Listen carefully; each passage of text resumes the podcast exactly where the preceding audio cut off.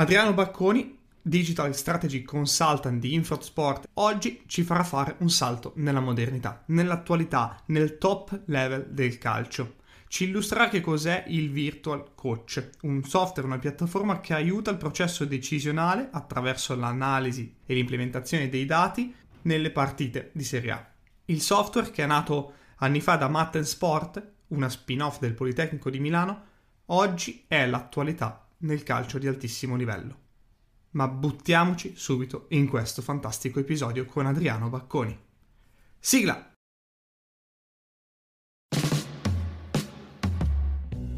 Sì, lo so, ti aspettavi le solite chiacchiere da bar sul calcio, ma questo è cambio di campo. Marco e Andrea stanno per portarti in tutto un altro gioco. Adriano, innanzitutto eh, grazie mille di essere qui con noi perché veramente per me è un onore poter parlare con quello che, eh, con quello che è una persona che rappresenta così tanto l'evoluzione tecnologica nel nostro paese nel nostro sport. E quindi sono, sono, veramente contento di questo. Allora, io non, non perderei altro tempo e vorrei subito eh, sfruttarti il più possibile per eh, andare a, a verticalizzarci negli argomenti che ci eravamo un attimo dati. Allora, il primo step che volevo fare con te è quello di chiederti come cos'è oggi la data analysis, come eh, la data analysis si sta implementando nella match analysis, perché secondo me ci sono ancora un po' di retaggi culturali che stanno facendo, concep- che stanno facendo concepire il, la, la match analysis come un qualcosa di un po' troppo retro, un po' troppo vintage, ecco.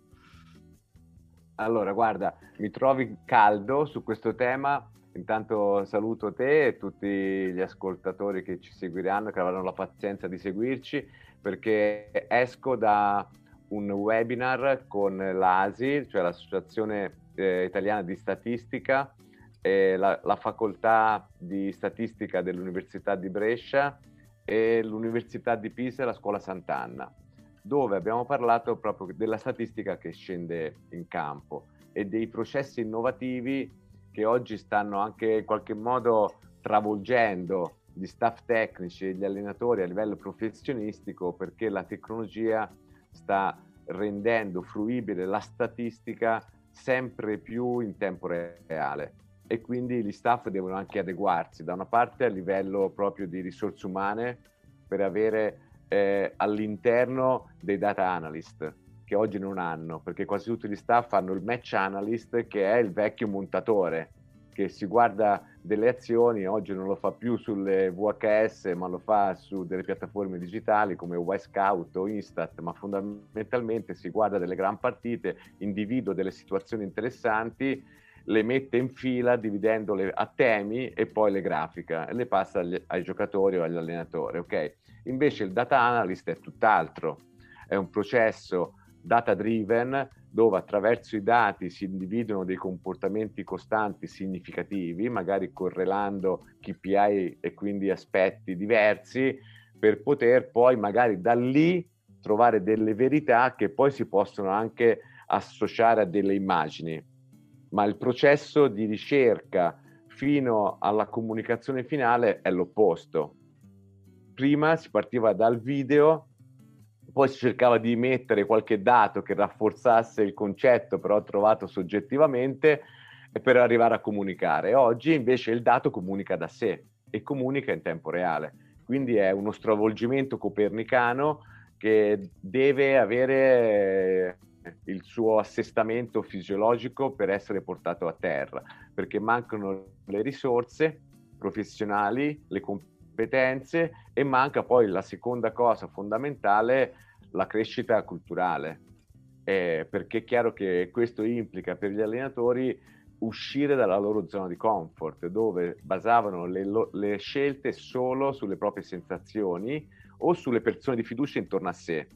Avere quindi uno strumento artificiale che attraverso un percorso diverso, che non è sono a bordo campo e ho delle sensazioni e vedo delle cose, ma è analizzo milioni di dati ed estrapolo quelli più significativi e ti restituisco eh, delle conoscenze che te devi in qualche modo dare per valide, perché, ma non controlli tutto il processo di come siamo arrivati a quella conoscenza, è una cosa che mette in difficoltà l'allenatore. Sì, cioè sì. Deve, deve fidarsi di un'entità che non conosce. E quindi c'è bisogno di un adattamento anche mentale e ci vorrà tempo, ci vorrà probabilmente anche un ricambio generazionale.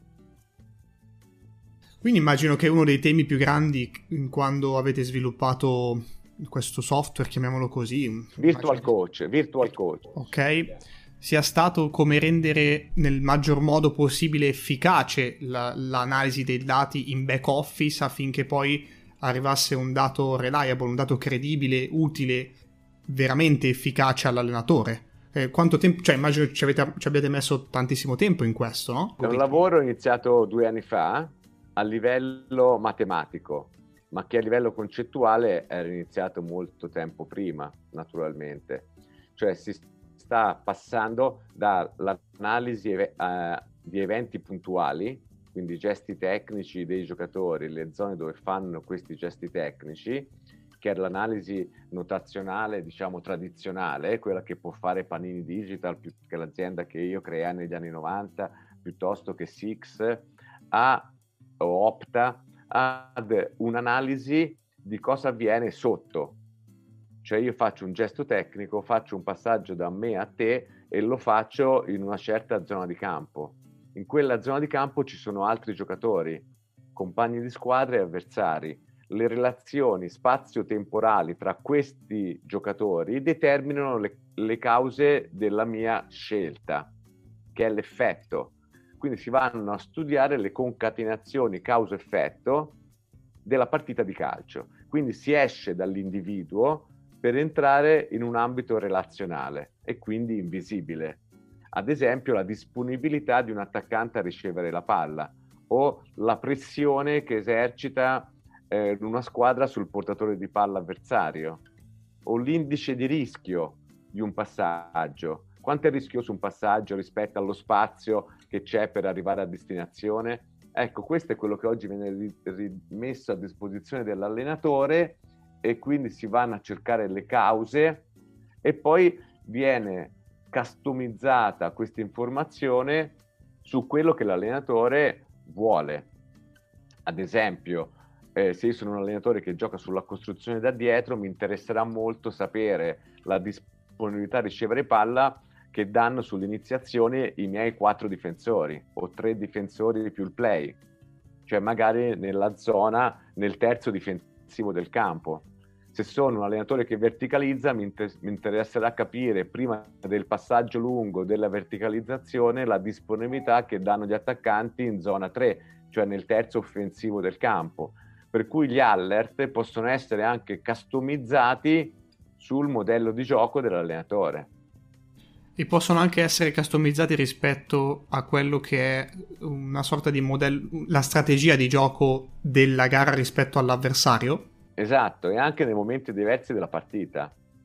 Io posso avere anche più gare nella gara con i cinque cambi, questo avviene abbastanza sistematicamente, che la partita cambia nel suo sviluppo, no? Per cui quello che si cerca di dare è il trend, non tanto il dato assoluto che è la sommatoria di tutto quello che è avvenuto dall'inizio della partita fino a un certo momento, ma è quello che è avvenuto magari da dopo il gol rispetto a prima del gol, dal dopo i cambi rispetto a prima dei cambi, negli ultimi dieci minuti rispetto ai dieci minuti precedenti e avere un termometro come se fossero dei eh, listini di borsa dell'andamento della partita secondo tutti i KPI nel suo eh, svolgimento temporale. Ok, qui mi viene in mente una cosa. Um, visto che stiamo parlando di un dato, tra virgolette, storico, passami il termine, no? di qualcosa che è già successo. Stiamo e... parlando di quello che sta succedendo nella partita. E quindi questo dato, cioè poi come viene preso dall'allenatore per prevedere il futuro, se viene preso?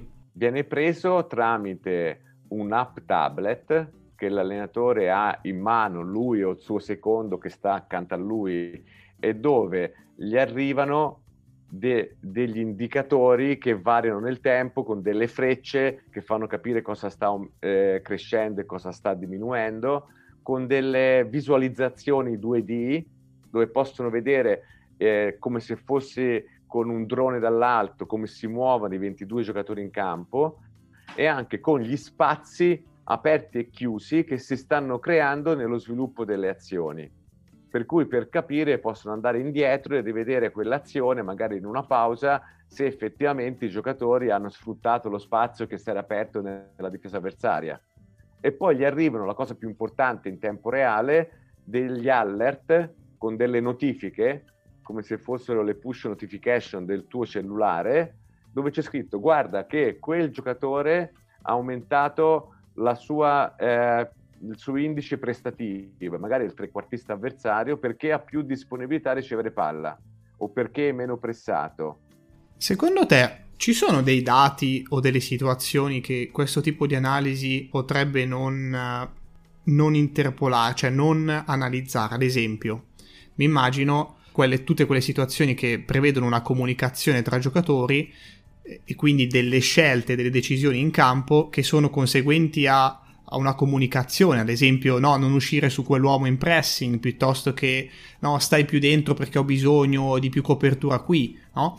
E che secondo te sono, come dire, un qualcosa che ancora rimarranno nell'abilità, nella competenza dell'allenatore o pensi che un domani riusciremo addirittura a eh, passare al dato questa, questa manipolazione, questa raccolta di dati? Allora, intanto spieghiamo forse agli spettatori di, quel, di quali dati stiamo parlando. Stiamo parlando dei dati di tracking, cioè ci sono delle telecamere messe in ogni stadio di Serie A che rilevano 20 frame al secondo con delle telecamere a puntamento missilistico che distinguono il background del campo dai pixel delle maglie dei giocatori.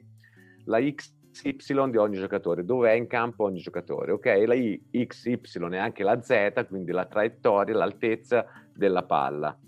Queste, queste informazioni rilevate 20 volte al secondo viaggiano sul cloud, sul cloud incontrano questi algoritmi, questi modelli matematici che derivano questi indicatori di prestazione da queste informazioni e le restituiscono sull'app tablet all'allenatore restituiscono delle conoscenze di quello che sta succedendo e che potrebbe succedere, non restituiscono le decisioni da prendere in funzione di questo. Mm. Per cui la decisione finale, faccio un esempio, una partita l'anno scorso eh, il Genoa stava vincendo 1-0 contro il Bologna, era un uomo in più, a un certo punto nel secondo tempo, per paura di non portare a casa il risultato, probabilmente, quindi per un fattore psicologico, la squadra non giocava più in ampiezza anche se era un nome in più. Il virtual coach segnalò all'allenatore guarda che la tua squadra sta perdendo efficacia nella fase offensiva perché ha gli esterni troppo stretti. Quando gioca con gli esterni larghi è più pericolosa. L'allenatore intervenne, disse agli esterni di stare larghi, di non aver paura, di giocare come avevano giocato fino a prima e la squadra ha ripreso a giocare largo e ha vinto 2-0 poi. Ecco, poteva decidere in modo diverso l'allenatore. Poteva decidere diceva, vabbè, a me mi, non me ne frega niente se non sono più pericoloso, voglio portare a casa l'1-0, per cui va bene non prendersi rischi. Poteva cambiare un esterno e mettercene un altro, poteva cambiare il sistema di gioco. Cioè, poi cosa fare una volta che hai l'informazione? Questo sarà sempre nella discrezionalità dell'allenatore, solo che per arrivare a decidere oggi ha più informazioni di prima, ha più conoscenze di prima. È come l'arbitro che oggi ha 12 telecamere, quelle del VAR, per poter prendere la decisione finale. Magari poi sbagli lo stesso, però avendo più conoscenza hai meno probabilità di sbagliare. E per l'allenatore la logica è la stessa. E secondo te, tu che hai vissuto in staff di, come dire, un certo livello, eh, hai avuto a che fare anche con, eh, con allenatori, direi, giusto un pochino bravi, secondo te quanto se il, l'utilizzo di questo tipo di dato uh, si diffondesse in tutta, in tutta la, la, nazione, facciamo un paradosso, l'allenatore potrebbe rischiare di diventare magari un po' meno competente e appoggiarsi di più al dato e quindi non guardare, non percepire più con l'occhio tutto quello che succede in campo. Te lo chiedo perché è un tema, quello della, della competenza, della formazione, tra virgolette, del, del, dell'allenatore che ci tocca molto. Allora, intanto non è un paradosso, non è un assurdo, perché abbiamo fatto con questa azienda Matte Sport un accordo di tre anni con la Lega Serie A, per cui questo sistema è a disposizione di tutti gli allenatori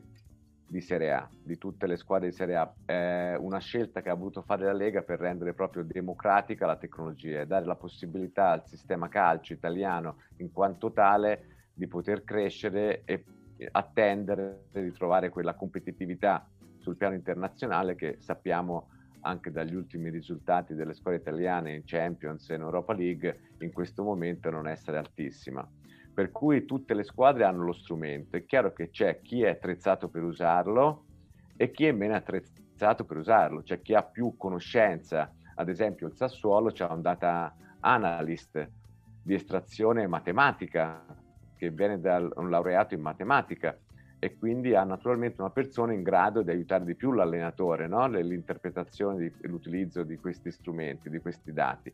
Ci sono altre squadre che ancora devono strutturarsi, devono prepararsi, sia a livello anche numerico, perché a volte le persone che sono in campo, specialmente ora col Covid, sono poche, sono contingentate, per cui inserire ulteriore complessità nel workflow può essere una criticità, no? Per cui ci sono tutta una serie di processi e di adattamenti in corso. Io penso che le competenze de, di un allenatore, se sa utilizzare anche questo tipo di informazioni, devono essere più alte.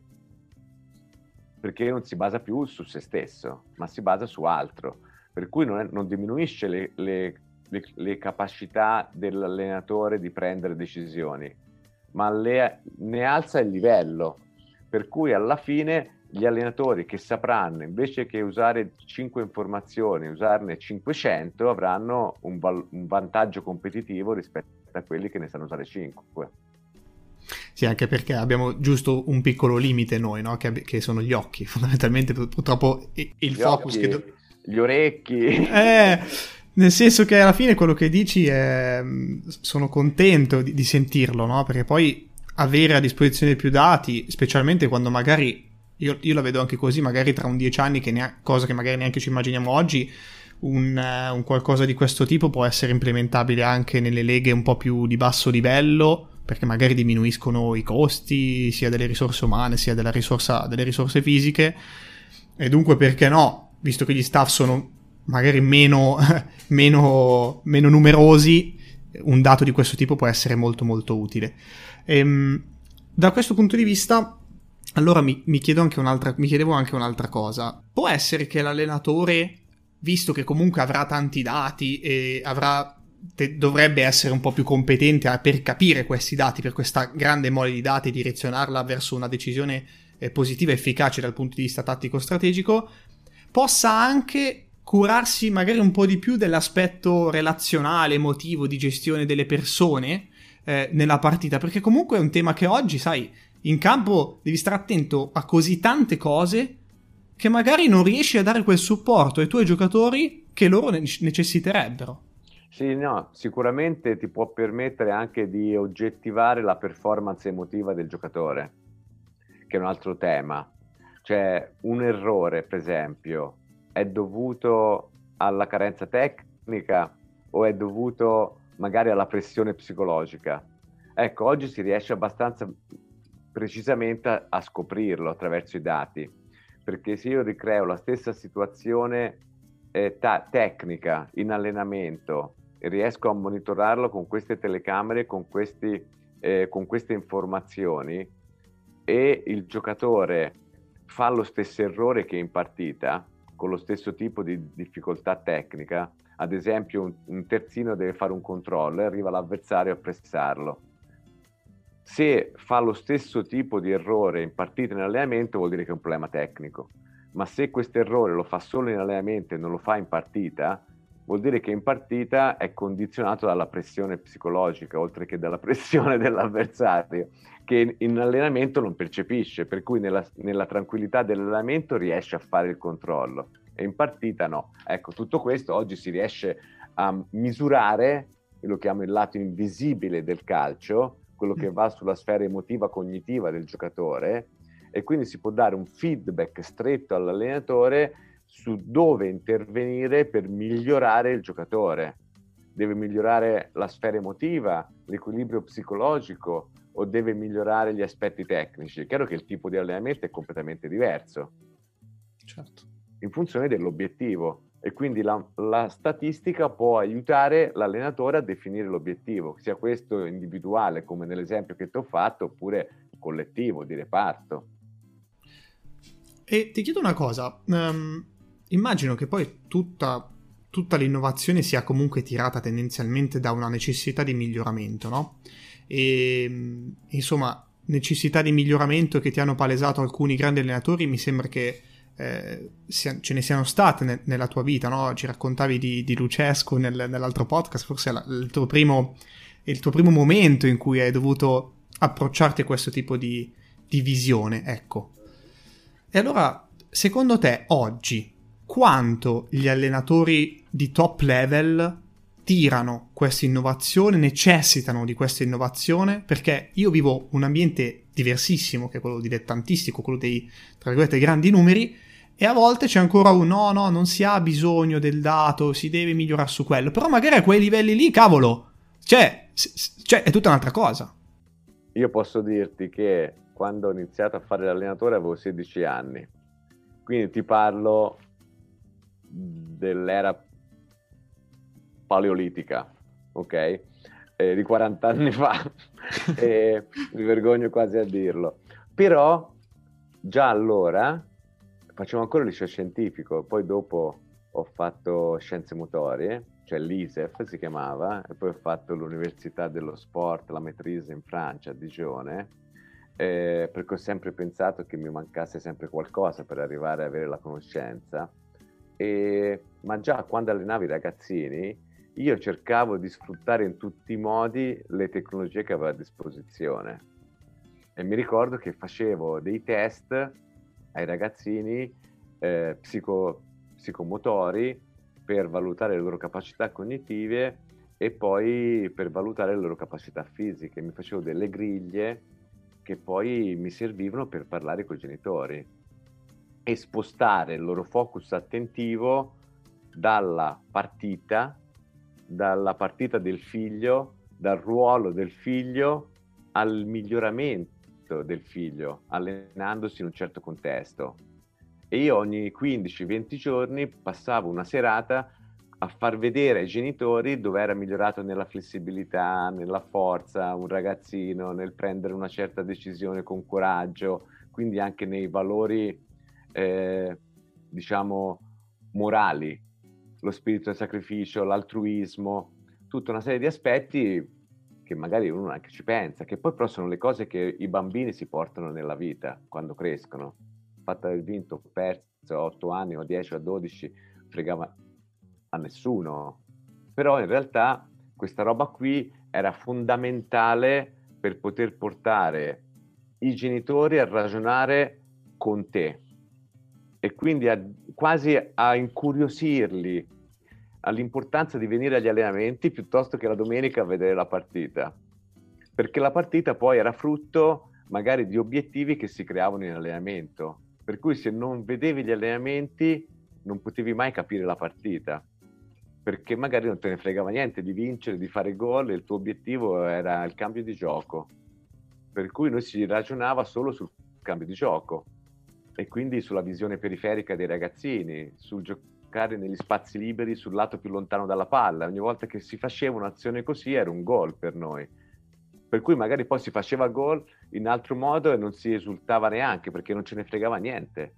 Se si faceva gol attraverso l'obiettivo, quello era il nostro risultato. E magari nella fase difensiva in quella partita, anche se si pigliavano 20 gol, non fregava niente a nessuno per cui i genitori erano completamente spiazzati perché poi non potevano esultare, arrabbiarsi, gioire, il ruolo, il mio figlio è più bravo dell'altro, perché o sapevano le cose o non potevano decodificare la partita, non avevano le chiavi di lettura, non avevano gli occhiali 3D virtuali per poter capire cosa stava succedendo. Questo certo. per dirti che alla fine la tecnologia, e c'era un genitore ricco che aveva una telecamera, era l'unico che aveva una telecamera e riprendeva tutte le partite.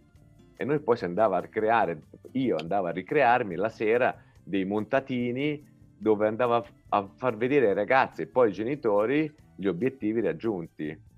Ecco, questo per dire che alla fine contano le idee e il metodo. La tecnologia è uno strumento, viene dopo. È chiaro che più in alto vai e più strumenti avrai a disposizione, eh? Però alla fine sono sempre strumenti. Se non hai un metodo per, che perseveri nel tempo e delle idee con degli obiettivi chiari, la tecnologia non ti serve a niente. Innanzitutto sappi che quei 40 anni che tu dici, eh, so, li invidio un sacco, perché credo che poi arrivare, ehm, arrivare ad avere 40 anni di calcio cioè, è, una cosa, è, una cosa, straordinaria, cioè, vorrei veramente averli. Quindi, quindi, non so quanto in realtà tu debba invidiare me, cioè forse è più il contrario a questo punto, anche perché tu hai parlato di conoscenza, no? hai parlato di come migliorare la tua conoscenza, devi capire, ma eh, eh, io credo anche che nel processo di miglioramento della conoscenza tu debba in qualche modo purtroppo come umano concentrarti su alcuni aspetti, no? Quindi quando hai metodo, in qualche modo, in realtà tu puoi permetterti a volte di concentrarti su quell'aspetto, poi magari sull'altro, poi magari sull'altro, e non perderti di vista la big picture, il, il focus principale che è quello del tuo miglioramento. Esatto, e se vai sulla mia pagina Instagram, questi giorni ho pubblicato proprio un post legato alla seconda parte della tua domanda, cosa chiedono oggi gli allenatori, no? Mm. E, e, allora ho creato il Parlamento degli allenatori di calcio, mettendo gli allenatori di sinistra e gli allenatori di destra, sì. e poi lo andrai a vedere su Instagram, dove a sinistra, l'estrema sinistra, c'è Pep Guardiola, mm? che nei giorni scorsi avrai letto ha ingaggiato quattro astrofisici per fare l'analisi spazio-temporale della partita, come se una partita fosse una, la scuola di calcio fosse una navicella che va nello spazio e deve orientarsi. Certo. Dalla parte opposta, quindi, del Parlamento del calcio, c'è Allegri, che ha dichiarato in un'intervista a Sky in questi giorni che la match analysis sa un valore relativo, i dati contano poco, l'espected goal non sa cosa sia, che alla fine contano le sue sensazioni, il rapporto con i calciatori e avere giocatori che sanno giocare a calcio, detta in sintesi, che è il conservatorismo assoluto, no? contro l'innovazione totale. E ho fatto un, due titoletti dove da una parte ho detto Guardiola oltre il campo e Allegri torna in campo perché ha dichiarato che da giugno sarà di nuovo in panchina. Ah, ok, no? certo, certo. In questi, in questi, due estremi c'è lo scibile umano dal punto di vista calcistico. Ci sono allenatori che hanno diverse sfumature di grigio, potremmo dire. E io cerco di essere dalla parte dell'innovazione perché penso che innovare mantiene giovane intanto, se vogliamo stare sull'età, perché hai bisogno di stare sempre fuori dalla tua zona di comfort e di trovare sempre nuove soluzioni. Perché il problema è... non è la risoluzione del problema, il problema è alimentare il problema, è creare il problema. Cioè se crei il problema, migliori. Se te non ti crei problemi, ti appiattisci, puoi solo peggiorare. Per cui anche, soprattutto quando le cose vanno bene, soprattutto quando vinci, soprattutto nel successo, te devi pensare, ma cosa ho sbagliato? Cosa potevo fare meglio? Chi mi poteva aiutare a fare meglio? Cosa potevo fare? Se te ti crei il problema, poi puoi trovare delle soluzioni che ti permettono di andare avanti. Se il problema non te lo crei, che è quello che capita spesso quando gli allenatori vincono, rimangono su quella formula e non la cambiano più perché hanno vinto. Cioè il male è nella vittoria, perché non esiste la formula perfetta, c'è una formula perfetta in una certa epoca, in un certo contesto, in un certo scenario. Se te cambi epoca, cambi scenario, cambi contesto, quella formula sicuramente non sarà più applicabile. Per cui devi cambiare, cambiare vuol dire innovare ma non vuol dire che poi non devi avere i giocatori forti, non devi avere la tua capacità personale e interpretativa, vuol dire supportarla meglio. Ecco, questa è una frase che probabilmente sottolineo, la, la mettiamo in loop e, e, e ogni tanto la, la, metteremo nell'episodio che, che, stiamo facendo insieme, Adriano, perché, no, perché viviamo di questi estremismi, no? viviamo del, dell'Allegri, del Guardiola, no? poi eh, anche giustamente qualcuno, qualcuno su queste cose ci, ci, canta su, non è il tuo caso, eh, ovviamente. Però, però in realtà poi, eh, se non sbaglio, credo che anche Allegri usi il dato, lo usi magari in altra maniera. Cioè, ti posso ah, dire che alla fine, scusa ti interrompo, prego. sono anche giochi giornalistici, estremizzazioni giornalistiche, giornalistiche che in realtà sono alimentati dagli allenatori e dagli uffici stampa degli allenatori e delle società mm. stesse che vogliono alimentare un certo mito, no? un certo eh, stereotipo. Personaggio. Per cui poi Guardiola magari gli astrofisici non li vede neanche mai, eh? però diciamo fa parte del mood del personaggio che ci sia questo tipo di supporto dietro, di apertura mentale, no? di forma mentis. Dall'altra parte Allegri vende il suo know-how personale. Poi man- io so perché conosco lo staff di Allegri, so che c'è tanto lavoro dietro le scelte dell'allenatore, dal punto di vista metodologico, l'utilizzo dei dati, l'analisi statistica, c'è tanto dietro. Però lui deve far passare un suo modo di essere che gli permette di costruire un suo tipo di comunicazione che lo caratterizza.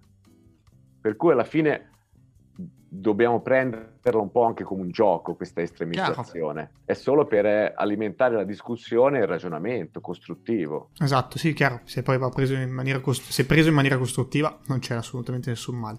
Ti faccio un'ultimissima domanda flash. Secondo te, tra l'altro è impossibile che mi risponderai, però vabbè, eh, tra vent'anni, a che punto siamo?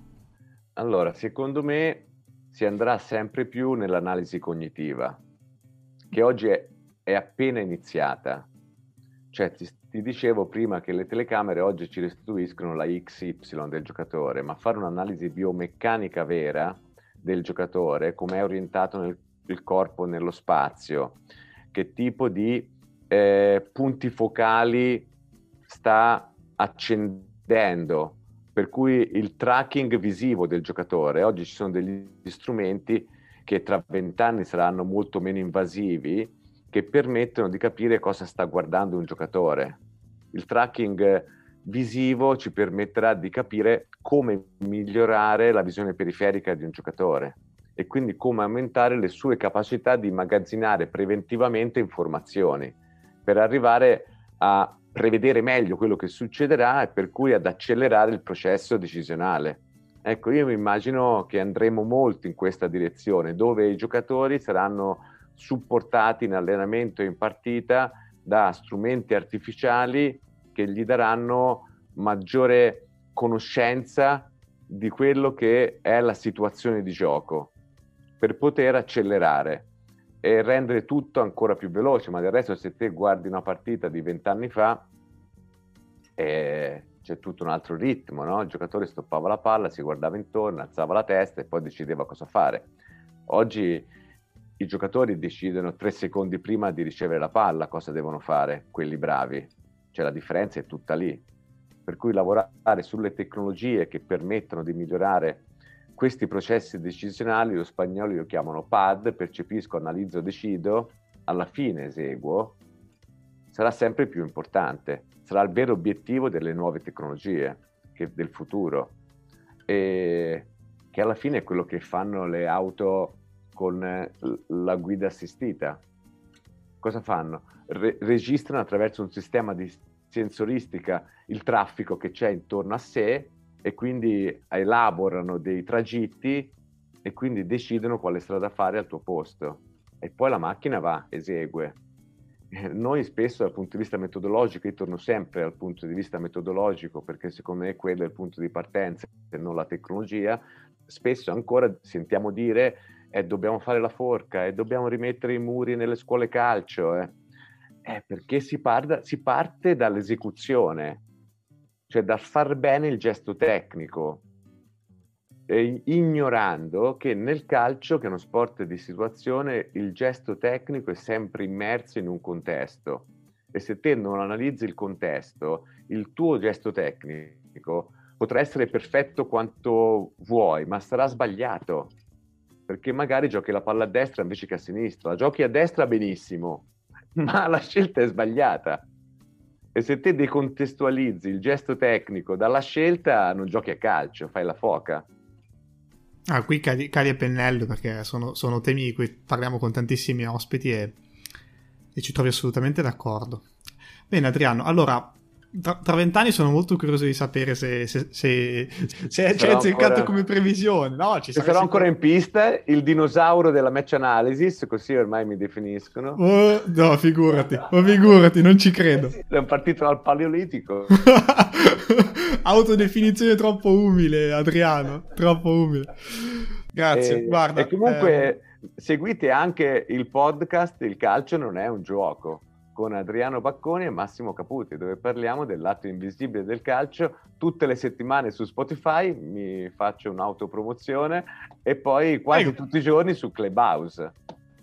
Beh, ma scusa, ma io spe- pensavo che tutti lo sapessero già, onestamente. Io lo conoscevo. Ti se- io, io, ti seguo, io ti seguo, ovviamente. Grande, allora eh... fatti alza la manina qualche volta quando sei nell'audience. no, tu... su, su, podcast, su Clubhouse ancora non, non sono riuscito a digerirlo, però su, su podcast sì.